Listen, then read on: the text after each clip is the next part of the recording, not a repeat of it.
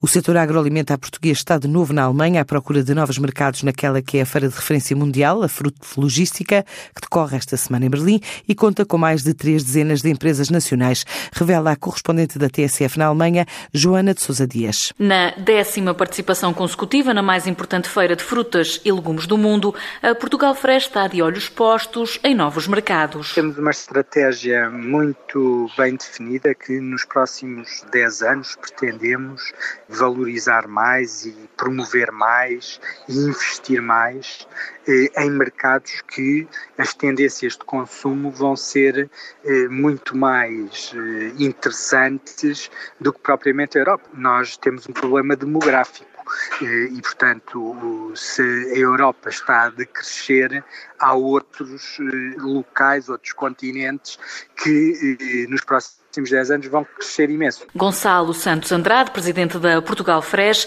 Associação para a Promoção das Frutas, Legumes e Flores de Portugal, defende uma estratégia assertiva. Não só na abertura de acordos bilaterais eh, com alguns países do continente asiático, e estou-me a, a, lembrar assim rapidamente, por exemplo, eh, Índia, China e Indonésia, são três mercados eh, que nós temos que olhar, olhar com muita atenção. Espanha, França, Holanda, Reino Unido são ainda os países que mais recebem produtos portugueses deste setor, com a Alemanha a ocupar o quinto lugar tem vindo a consolidar essa, essa posição e não nos podemos esquecer que a Alemanha é o maior importador europeu de, de frutas e legumes e, portanto, tem um, uma importância crucial para o nosso setor e das nossas exportações, dos 1.500 milhões de euros que exportámos em 2018 já mais de 100 milhões de euros vão, vão para a Alemanha, portanto